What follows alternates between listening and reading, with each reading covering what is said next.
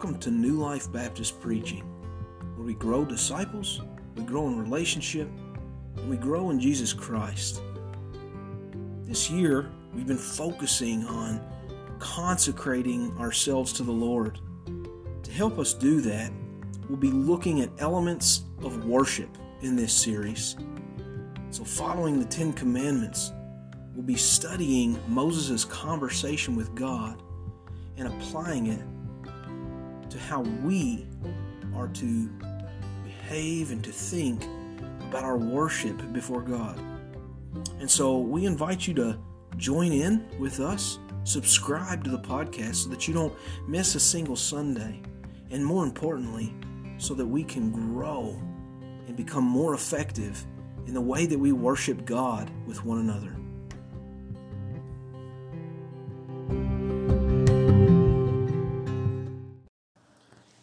We've been looking at the elements of worship after having gone through the entire Ten Commandments, and we've discussed um, in this conversation between Moses and God the way in which he involved himself in relationship to God and then we saw his adoration for God as it characterized his worship. Last week we talked about God's covenanting with us and how that interacts with our worship. And this morning we're discussing glory and all that the implications of glory in our worship. And we don't often think of that. We hear of God's glory and we want to bring him glory. But I think we'll find, as you see at the bottom of your bulletin, really the thesis, the topic of our conversation is that worship of God causes us to experience, share, and reflect the glory of God. And that's basically what we're unpacking this morning. And if you're new with us, we'll be following along that outline in the back of the bulletin. And, uh, and you have space to make some notes there. And so, Exodus 34, I'll begin reading. I'm actually going to pick up in verse 28 and read through the rest of the chapter.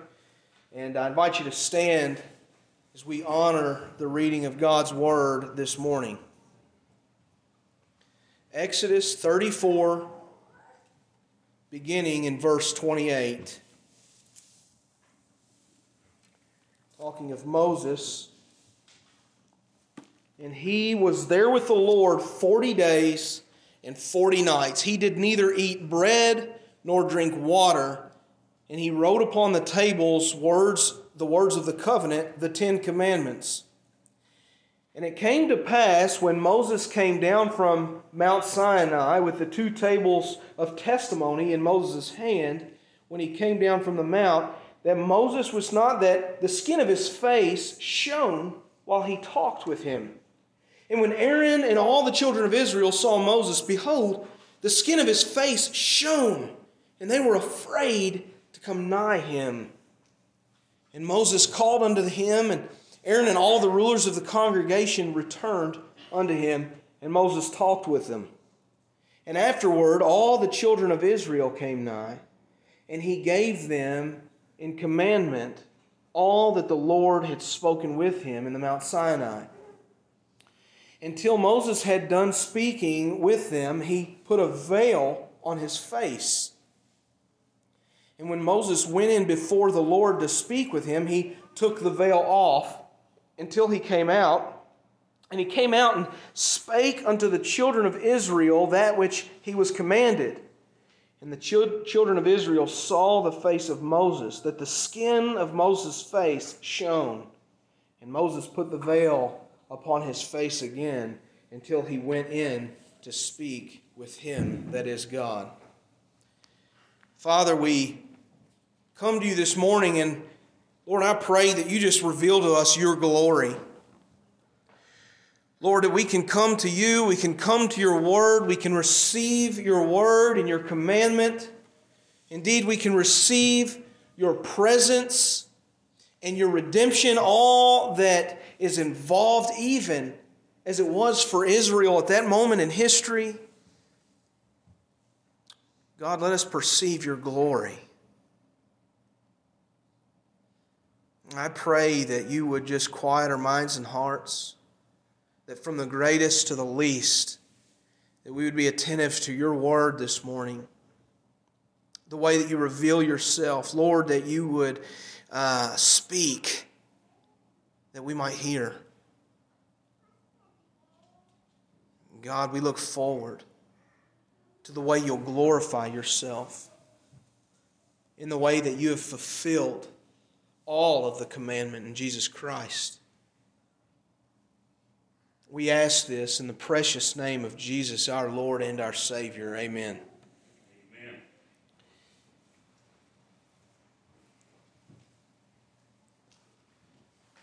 So you have the outline, and I've made little notations there to begin your notes for you. And so we're going to do something just slightly different, and I want to warn you about that. because what we see most of the time when we study doctrine in the way that we or as pastors ought to study scripture is we allow scripture to interpret scripture um, that way we're not wrong. If you hear any bright ideas we might you might need to let me know. It's like uh, dr tom ascol said here a couple weeks ago. He said you know sometimes people tell him wow, you know, I've never thought of things that way, or I've never seen it that way before. It always makes him cautious and think, well, geez, I hope I got it right, you know, uh, because we have something, we're not supposed to come up with anything original. You shouldn't hear anything new from me this morning, only those old truths that are in Scripture. And for us this morning, we have a wonderful advantage because we read this text and then we're going to reflect on the way Paul interprets this for us. And so I'm going to help us to, we're going to walk through these points in Exodus 34. I want to walk through them again in 2 Corinthians 3 and then just have a, a bit of uh, application after that. So it's really easy to see that we need to recognize the source of all the glory in this. I think it was this past week, even, and I was talking with Dad actually, uh, just comparing thoughts after the sermon. And he took note of the, of the way in which Moses maybe didn't know what to expect. Whenever he asked God, Let me see your glory, it's very possible he may not have expected to survive. God told him, no man has ever seen the face of God and lived. It's impossible, actually. Nevertheless, I'm going to protect you. But Moses went up here not with bread or water, just wanting to see the glory of God. And so he knew if he was going to survive this moment, it's, it's because of the hand of God. But he knew that he was about to behold the glory of God, something no man has ever witnessed in the way that he had witnessed. And so all the glory belongs to Him. All of it is by the command of God, the Word of God, that any of this transaction is taking place. It is strictly by the mercies of God. Remember what had happened. He had made Moses aware of the idol worship. By the way, that was idol worship in the name of Yahweh, the God that brought you out of the land of Egypt in the golden calf. And so God had spared all of Israel. And he's already uh, relinquished himself. He said, Look, I will go with you. At first, he would not. For even having the presence of God in the cloud by day and the pillar by night, he would destroy Israel, leading them into the promised land. That's the sort of glory that we're witnessing. The glory that Moses beheld was the one that caused all of the fire and the thunderings that made everyone so fearful to come to the mount. Which, by the way, was for their own protection because what did God say? If anyone, even if an animal, if one of the cattle, if anyone comes near and even touches the mountain, not even in the midst of my presence, but if they even touch the mountain, what will happen? They would surely die. And so we've got to know this source of glory. We've really got to recognize who it is we're approaching in the context in which we approach God. And we've got to see all the rest of this. It's important to know that we're not talking, even though Moses' face shines with the glory of God, we're not talking about any glory of, that belongs or comes from Moses. This is more like those glow in the dark stickers or something that we see. They don't work out of the package. I don't know if y'all have ever dealt with these, but they've got to be exposed to light. You got to shine a flashlight or be exposed to sunlight or something else. Whenever I was a kid, I had the little stars that you could stick on the ceiling. Well, if the room was left dark, the stars didn't shine. This is the sort of glory Moses has. He has somehow been saturated, been overcome with the glory of God, this light of God, and that is what shone forth. And so we've got to know this is not his glory. It is not simply because Israel is Israel that they have God. It is not simply because Moses was appointed mediator that he has this glory. It has something particular to do with the presence in the person of God in that ministry. As we read on, we see this idea of reflecting, to, to dive more into this, reflecting the glory of God. Moses comes down. He had just beheld something great. He didn't even know that his face shone. And he comes down, and everyone else notice, notices. They were fearful of him. He reflected the glory of God. Understand, this isn't as we sometimes in a faulty way interpret this. Oh, let your, let your face shine. People ought to look at you and know you're Christian. That's true. I think I've even made some comments that would allow us to believe that we're talking about a Christian always being joyful or in this moment. I want us to realize what we're talking about here, though, is something far greater than smiling in every circumstance. It means something more than being approachable. No, no, this is a face shining so that he had to put a veil over his face. It, it made those who looked upon him afraid. This is like what we see whenever we witness, uh, whatever, we witness visions of the living God, or whether even the pre incarnate Christ, or of angels, people of, of heaven, and their, their skin was brazen and bronze. And even prophets would fall down afraid. That's what we see. Moses has taken on these sort of attributes. Even Jesus himself, we remember in the transfiguration, was somehow transfigured and made to shine this way, and even pictured with Moses. It's interesting. But this is a different imagery. It's not a smile or, or an approachableness that Moses has in this moment. Well, they're made afraid. This is something supernatural. This is the glory of God that is being beheld by Aaron and the people of Israel. What's interesting is we might note at this point the response of Israel. You see, they didn't fall down as dead like Moses did before the glory of God, like the prophet Isaiah did before the angel and had to be cleansed with the coal. We don't see them falling in submission. We see Israel running away and hiding from the glory of God. More, something more like maybe Adam and Eve did in the garden, hiding themselves from the presence of God. They wanted to put distance. We actually remember reading, Go away from us that we don't die. How can we handle this word that you've given us? Quit. And so that really shows us the state of Israel and their sin. Yet we understand this purpose of God in reflecting this glory of God. And so we need to progress and talk more in that. That's this glory is a consequence of relationship. We're almost making a full circle in our study here in worship. Because look at what this occurs. It is not accidental that Moses' face shines with such glory. If we pick up there in 34, we see how Moses handles this because it wasn't a one time event. This did not simply follow the interaction on Mount Sinai, but in the tabernacle. We don't often remember this in our children's stories that when Moses went before the Lord, there was no veil. They were afraid his Moses stayed this way. He now became this representative of God having this glory emit from him because of the regular presence of God that he experienced in his life. And so he would go in And we remember Moses was the guy, this sort of high priest that would enter into the Holy of Holies, the Sanctum Sanctorum, the innermost place in the temple. He alone was the only one allowed, except for Joshua would come and minister to him in this time and would stay. And so Moses would go in and he would be face to face with the Lord. There's nothing that would come between him and God, not, not anything. He would absorb the full glory of God. He wanted as much of God as he could get and he would go out.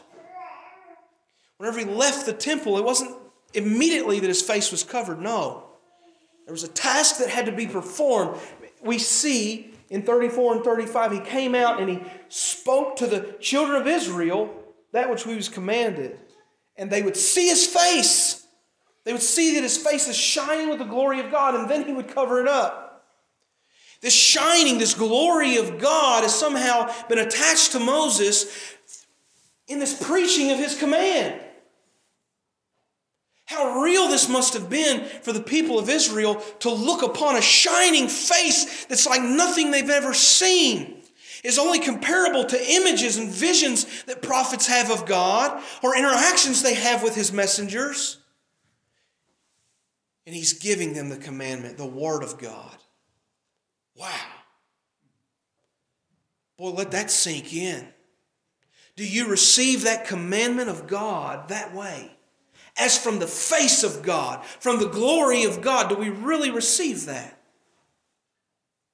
Or is a pastor just a, a dumb man with worldly wisdom giving points of advice to you? And he may be in our day and age, and we need to leave not having any fear or glory attached to it. It is this word that is being commanded with the very glory and the fullness thereof. Not the fullness thereof, but as full as we could stand it. And so, this glory is certainly a consequence of the presence of God, this relationship with God, this fellowship with God, and it is somehow attached to His command and the word that God gives us through Him. And I think it can truly be said that Moses became representative of something far greater. Now, I ask that you turn with me to 2 Corinthians chapter 3. Brothers and sisters, we love the Old Testament. I've said before, we are not New Testament Christians, quote unquote. But this is all of God's Word, and for us today, we have the New Testament to interpret the Old for us. So 2 Corinthians chapter 3.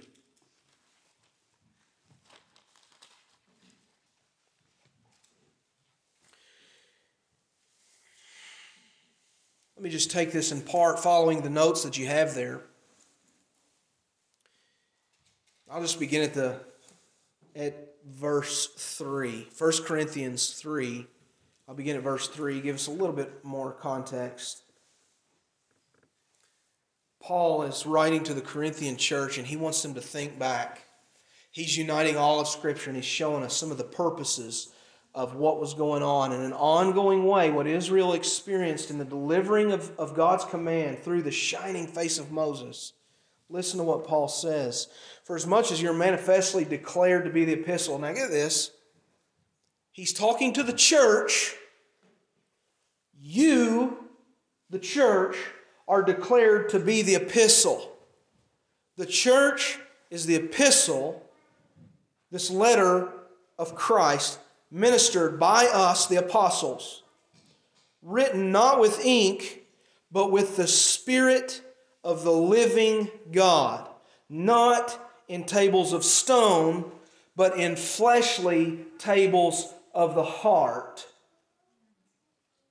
This is big news. Listen up. And such trust we have through Christ to Godward this revelation of God, we have this understanding of God and glory of God, this understanding through Christ. Not that we are sufficient of ourselves to think anything as of ourselves, but our sufficiency is of God, who also hath made us able ministers of the New Testament, that is the new covenant, not of the letter or the law, but of the Spirit. For the letter killeth, that's the law he's talking about, but the Spirit giveth life. Wow. We see patterns of people really assigning power to the Christian because they're Christian. Uh, we see sayings, I talk about this sometimes, the verses you see printed on t shirts almost always are out of context. Not all of them. I have one that's not. I like it, but um, a lot of times, the psalm that says she cannot fail because the Lord dwells in her. A lot of women find as a favorite, ripped out of context. It is not as if they could fail because they have some glory. Remember where this glory comes from. If you think you can come and overcome all the trials and everything in your life just because you've made some profession of faith or something else, if you're not attached to God, if you're not invested in His Word, if His Word's not written in your heart, if you don't have Christ Jesus dwelling within you, you don't have the Spirit, you're not part of the assembly. I'm just not, I, I don't know where the source of your strength is. Because the only source of strength for the Christian is God Himself through Christ Jesus by His Spirit, through His Word. That's, that is the source of our strength. Not that we're sufficient by ourselves. Moses didn't even know his face shine. He knew that he had the commandment of God. Paul goes on, picking up in verse 7. He's made us ministers the same way. Moses was made able. He was not able. He couldn't even survive with this glory, and then he leaves the mount shining with the glory of God says, But if the ministration of death, talking about the law, that which reveals sin, written and engraved in stones was glorious, so that the children of Israel could not steadfastly behold the face of Moses for the glory of his countenance, which glory was to be done away, how shall not the ministration of the Spirit be rather or more glorious. For if the ministration of condemnation be glory, much more doth the ministration of righteousness exceed in glory. For even that which was made glorious had no glory in this respect by reason of the glory that excelleth. It's more than that. For if that which is done away was glorious, much more that which remaineth is glorious. What he is saying here is that in Moses, he received a part, a part of the Word of God. He received the law of God, which was good and glorious. It was never done away with, but it, it revealed sin. He reflects this glory in the Word of God, and yet Paul is telling us listen, remember back, think of all that Israel experienced, think of all these memories and the stories that you've heard regarding Moses, and now realize what you have in Jesus Christ. We know this. It was no small thing when the Spirit came down and flames of fire were saw on the heads of the apostles.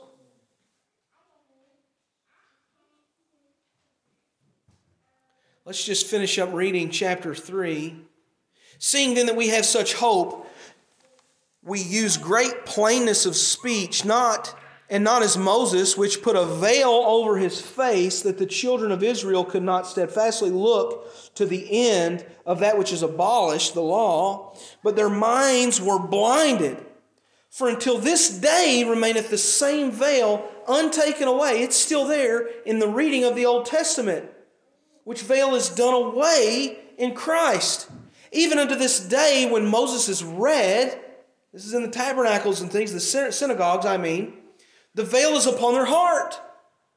Nevertheless, when it shall turn to the Lord, the veil shall be taken away. Now, the Lord is that Spirit. And where the Spirit of the Lord is, there is liberty. But we all, with open face, beholding as in a glass the glory of the Lord, are changed into the same image of the glory, from glory to glory, even as by the Spirit of the Lord. We've got to get this, guys. We as the church have a supernatural ministry.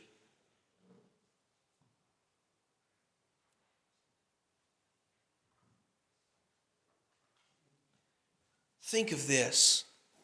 They're receiving this law, and it's through veiled face. They can't stand it. It is with partiality and every different thing, and it only does the work of revealing their sin. And yet, Moses, I can't help but think, as he goes in and ministers with the Lord or, or, or, receives from the Lord the commandment of God, it is with unveiled face. Moses knew God is working and enacting promises that he is going to fulfill. Maybe he didn't understand exactly who or when. But he certainly understood the coming promise of a Christ, a Messiah, a Lord Jesus who would crush the head of the serpent. He waited upon this day, and yet the people could not receive it. But at the right time, he sent his son, the glory of God, to live the perfect life, to die the death you deserve on a cross, and to conquer all of death and the effects of sin in him.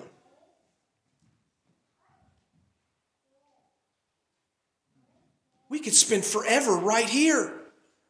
Paul wrote his first letter and said, I, I desire to know nothing except for this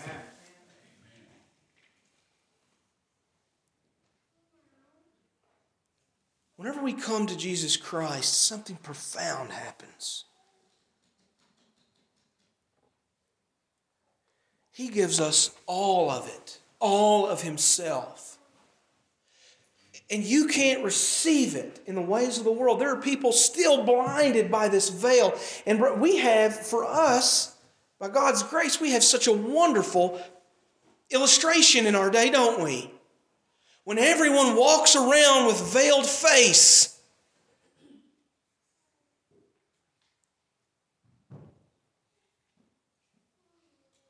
We think safety lies in that level of isolation.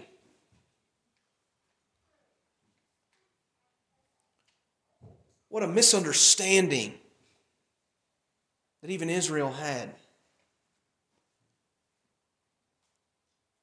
The only safe place left is right here in Christ Jesus. That's it. There's only the threat of destruction. This is law and gospel. And yet, in the gospel, the law becomes so beautiful we realize this is all of God's good command, and I realize it in its fullness. I've seen it enacted in Jesus Christ. I've seen it fulfilled in my behalf in Jesus Christ. I've actually been given freedom to participate in a law that no longer condemns me, but a law that's been written in my heart because Christ Jesus lives in me.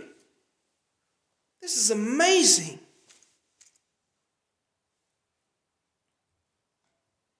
Listen to what he says. Because this isn't just a matter of understanding. This is looking Christ, this veil, it's taken away. As a matter of fact, at the cross, the veil was torn in the Holy of Holies. Now, the Lord is that Spirit. Where the Spirit of the Lord is, there is liberty. You'll see on our wall, we support Friends of Sinners. It's the only, one of the only drug rehab facilities that I've ever seen that doesn't talk about drugs when you come in the door. They just point you to Christ. They say, Look, I, you, you, we'll get to the drugs. Yeah, you're all jacked up. You need Jesus. Get Jesus, and He'll set you free. Where the Spirit is, there is liberty.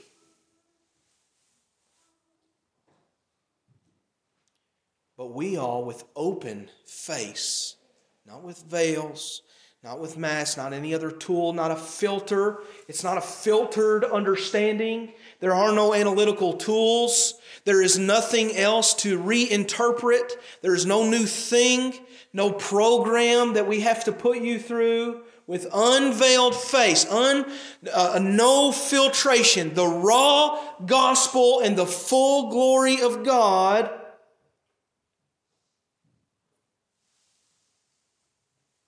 We behold this glory of Lord as in a glass, as in a mirror.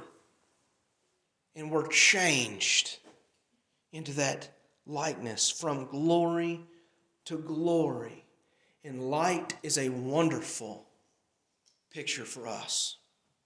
It's one of John's favorites to use in his gospel. Have you ever shined a flashlight in a mirror? Nobody? Like any of our, our kids, thank goodness for children what happens? What happens? It, it reflects it not it lights up your face. We see this in all of the silly selfies. Take a picture in the mirror and you can't even see who it is. The bottom line is when we come in contact with such glory, it changes you. If you say you're a Christian and no and I or anybody else for that matter can't tell the difference between you and the world, it's not my job to continue to condemn you, but I can tell you there's a problem.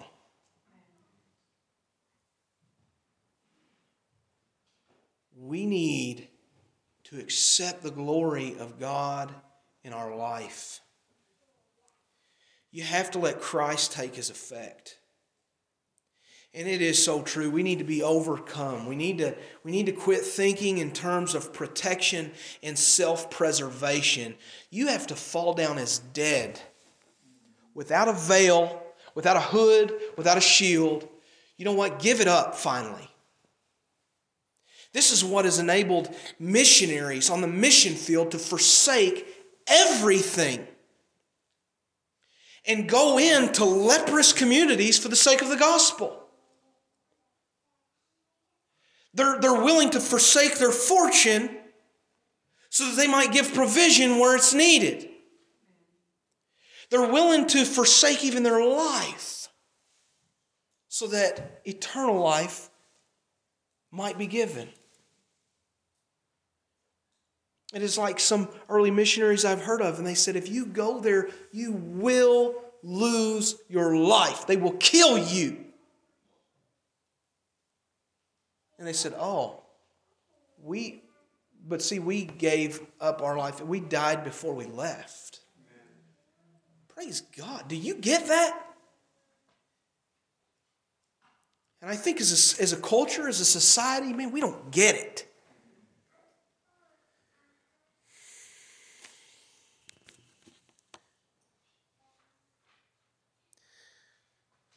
This is a word that we need to remember and forsake all else.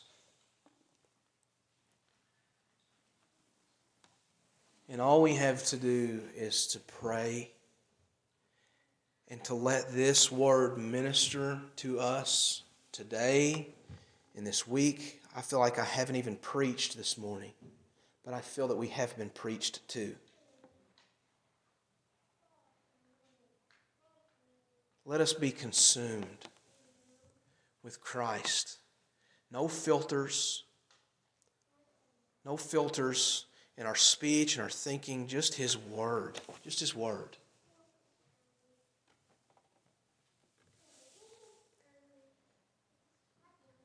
God, we want to come before you with unveiled face this morning. And we look around us and we see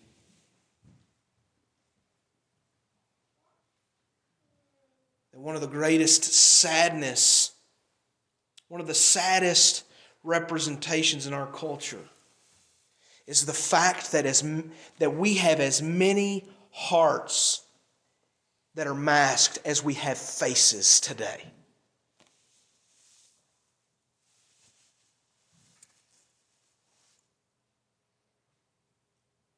And yet, God, you have a glory that can shine through the greatest barriers.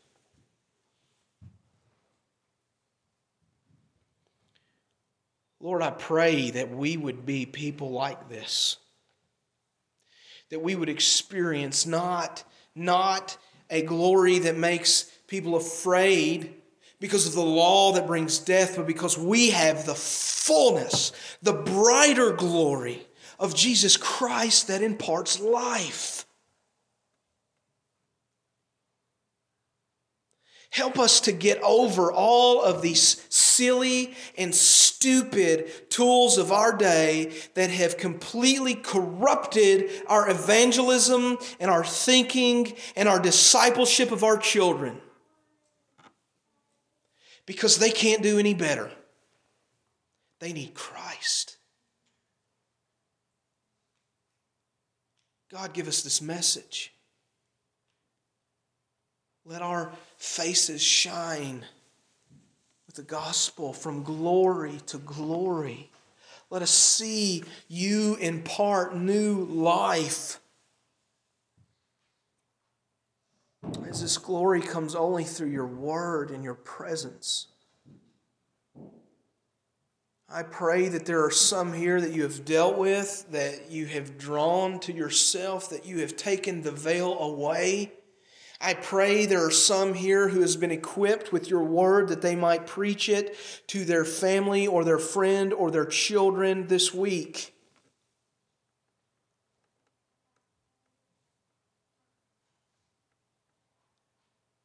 God, where your light is, there will be no darkness. We thank you that you've sent your Son, indeed the light of the world. Lord, let us not shy away from our calling to be the light of the world, the city on the hill. Grant us the freedoms as a church, as ministers of this gospel, to preach it fully, boldly, faithfully, without fear.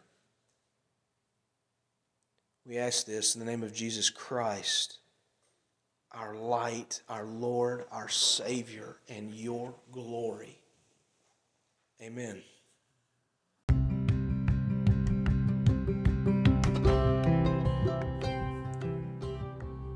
Thank you for joining us at New Life Baptist Preaching, where we grow disciples, grow in relationships, and we grow in Jesus Christ.